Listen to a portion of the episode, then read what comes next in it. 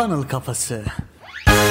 Merhaba, Funnel Kafası podcast serisi 45. bölüme hoş geldiniz. Ben Emre. Ben Hasan. Bu bölümde sizlerle danışmanlık sürecinde de edindiğimiz bir farkındalık üzerine konuşalım istiyoruz. Bununla alakalı bizim kullandığımız belli başlı modeller ve metotlar vardı ama değerli toplu bir şekilde anlattığımız zaman büyümenin yolunun nasıl olduğuna dair sizin de bir fikir edineceğinizi düşünüyoruz. Şimdi biz normalde bu sürece ilk başladığımızda danışmanlık sürecine kafamızda hep şöyle bir şey vardı. Mesela Facebook reklamlarını yapıyoruz. Bir tane bir şey bulacağız ki işte bir trik diyelim diyelim işte ne bileyim Facebook'ta şöyle bir şey yapacağız ve olayı uçuracağız. Google'da şöyle bir trik bulacağız, şöyle bir teknik var onu bulacağız ve olayı uçuracağız gibi düşünüyorduk. Aslında birçok kişinin de bilmek istediği ya da işte cevaplamak istediği sorularda belli aslında. Yani ne diyoruz mesela diyoruz ki şu an işe yarayan ne? Biz bir işe yarayan bir şey verin bize yani. Diğer şirketlerin, rakiplerimizin yapıp da bizim yapmadığımız ne? Onların kullandığı işe yarayan metotlar neler? Ya da neden biz büyümeyi sürdüremiyoruz, bir yerde takılıyoruz? Hep bu sorularla aradığımız o en başta benim söylediğim şey. Bu tek şey ne yani? Bizi uçuracak tek şey ne? Bunu bulmaya çalışıyoruz. Ama bizim daha önceki bölümlerde de Funnel Kafası podcastlerinde de anlattığımız üzere böyle gizemli bir taktik, sır, iyi çalışan metot, tek bir şey hiçbir zaman bulamayacaksınız. Yok yani böyle bir şey. Tek bir sihirli değnek bulalım da uçuralım. Yani funnel'da alakalı söylüyoruz. Biz funnel kuralım ve işlerimiz uçsun gibi bir şey yok. Toplu, değerli toplu bir sistem olarak düşünmemiz lazım. O yüzden ne diyoruz? O tek şeyi aramayı bırakın. Bunu bulamayacaksınız hiçbir zaman. Ama ne var? Büyüme için birçok şeyin bir araya gelmesi ve beraber çalışması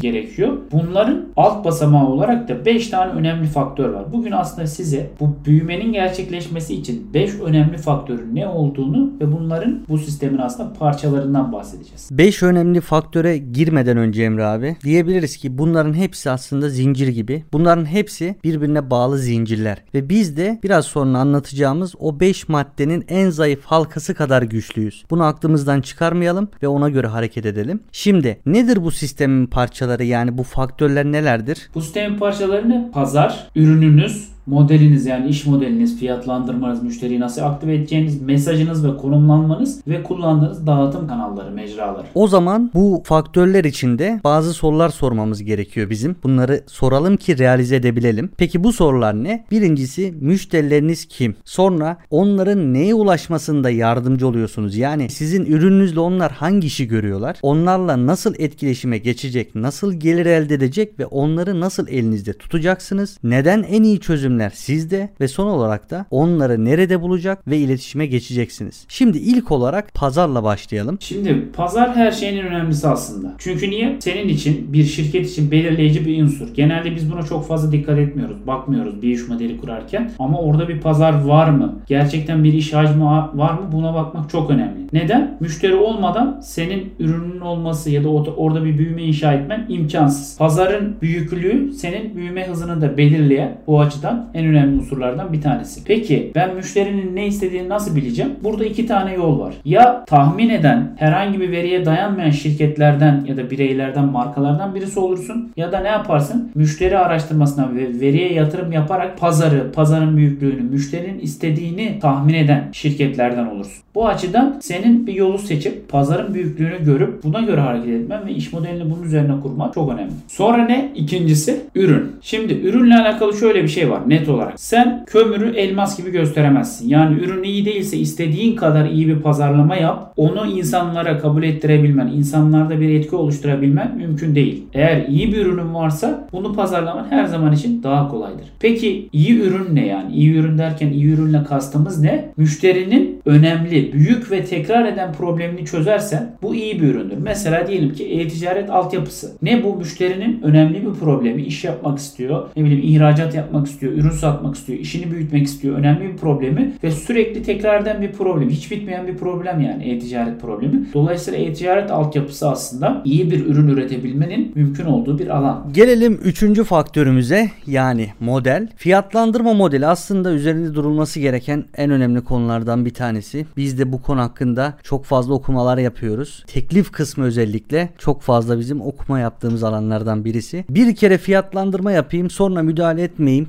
diyebileceğiniz bir şey değil bu. Sürekli üzerinde düşünülmesi gereken bir konu aslında. Bir şirketin tüm bölümlerinin kesişimi de diyebiliriz biz buna. Fiyatlandırma yaparken müşteriye gerçekten iyi bir fiyata ürün aldığının ya da verdiği fiyatın çok üzerinde bir değer kazandığının anlatılması gerekiyor. Ayrıca müşteriye nasıl ürünü tanıtıp ona aktaracağınız da ayrı bir önem arz ediyor. Deneme sürümüyle de başlatabilirsiniz. Mesela ücretli mi kullanacak ya da ücretli bir deneme sürümü yapıp üst pakete mi geçecek bu insan ya da freemium mu kullanacak? Tüm bunlar aslında müşteri deneyimi için çok önemli faktörler. Burada modelle kastedilen yani modelin yapılmak istenen şey şu. Sen müşteriyle bir ilk temas kuruyorsun. Belki ne bileyim o ürünün deneme sürümünü kullanıyor. Belki senden ondan daha düşük fiyatlı bir ürün satın alıyor. Ya da ne bileyim belki geliyor böyle deneme sürümü diye kastettiğin yerde sana cüzi bir miktar ödüyor. Yani bizim daha önce anlattığımız değer merdiveninin birinci basamağı gibi düşünün. Sonra ne yapıyor? Buradan senin daha iyi ürün veya hizmetlerini, daha yüksek değer sunum, daha yüksek ücretli talep ettiğin fiyatlandırma modeline geçiyor. Model bu açıdan bir müşterinin aktivasyonunu sağlayabilmek anlamında önemli. Yani ona nasıl yaklaşacaksın? İlk funnel'a nasıl sokacaksın ve sonrasında onu değer merdiveninin basamaklarında nasıl taşıyacaksın, ilerleteceksin. Model bunu çizdiğimiz aşama. Bunun iyi kurgulanması büyümenin önemli basamaklarından bir tanesi aslında. Gelelim mesaj ve konumlandırma kısmına. Müşteriye nasıl yaklaştığımız ve ne sunduğumuz burada devreye giriyor. Aslında hitap ediş şeklimizdeki yanlışlıklar kendimizi iyi anlatamamamıza da sebep oluyor. Burada sormamız gereken iki soru ortaya çıkıyor. İnsanlar niye benim sözüme kulak versin? İkincisi de alternatifler yerine neden benim ürünümü tercih etsin? Bunları cevaplamadan ziyaretçileri müşteriye dönüştürmek hele şu dönemde oldukça zor bir hal almaya başladı. O yüzden hikayenizi doğru şekilde anlatmanız ve insanların acılarına, sıkıntılarına hitap edip hayallerini gerçekleştirmeleri için yollar açmanız lazım. Gerekli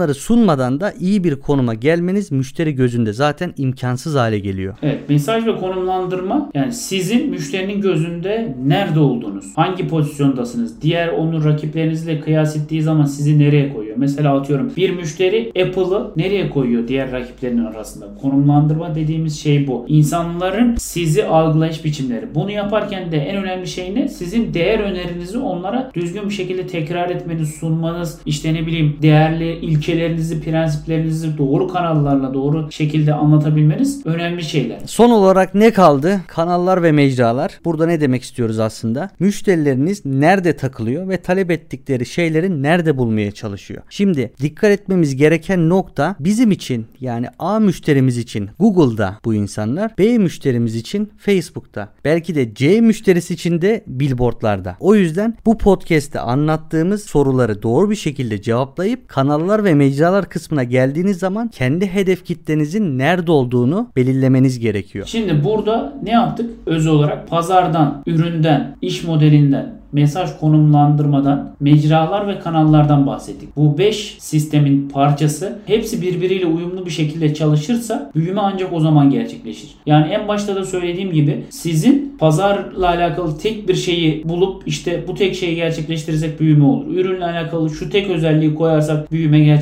Şöyle bir iş modeli kurarsak 14 günlük deneme müşteriye sunarsak tamam büyüdük vesaire gibi böyle her bir için ayrı ayrı örnekler verebilirim. Böyle bir şey söz konusu değil. Bunların hepsini birbiriyle beraber düşünmek ve büyüme ile alakalı vizyonunuzu bu saç ayaklarını göz önünde bulundurarak tasarlamanız çok önemli. Burada anlattığımız şeylerin her birisi de bu açıdan. Yani siz ne yapın? Gerekiyorsa oturun pazar, ürün, model, mesaj, konumlama, mecralar ve kanallar olmak üzere bütün stratejinizi kurgulayın. Bunları gözden geçirin ve en nihayetinde bir büyüme bekleyin. Dediğim gibi tek bir kanaldan tek bir şey yaparak büyüme mümkün olmuyor maalesef. Şöyle bir yanlış anlaşılma da olmasın burada. Ben biraz önce söylediğim gibi Google sizde çalışmayabilir, Facebook şöyle çalışmayabilir dedim. Emre abi de tüm bu mecraları bir sistem olarak düşünüp ona göre hareket edin dedi. Burada aslında aynı şeylerden bahsediyoruz ama benim burada demek istediğim 80'e 20 kuralındaki gibi eğer senin ana mecran Facebook'sa Facebook'tan noktanı koyup ona göre çemberi genişletmen gerekiyor. Google'sa ona göre çemberi geliştirmen gerekiyor. Ben zaten mecralar ve kanallar için söylemedim onu. Tamamı için yani bu 5 maddenin sayıcı ayağı için söyledim. Me- Evet evet ben anladım hani yanlış anlaşılma olmasın diye dinleyenlerde. O yüzden söylüyorum Emre abi. Evet o zaman burada podcast'imizi sonlandıralım. Eğer bana ulaşmak isterseniz Instagram Instagram ve Twitter'dan Hasan 2N ile Bolukbas ulaşabilirsiniz. Sorularınız varsa sorabilirsiniz. Bana da Instagram ve Twitter'dan ED Doğaner yazarak ulaşabilirsiniz. O zaman ne diyoruz Emre abi? Funnel kafasından uzak kalmayın. Ve unutmayın bu hayatta hepimiz birer satıcıyız. Kendinize iyi bakın.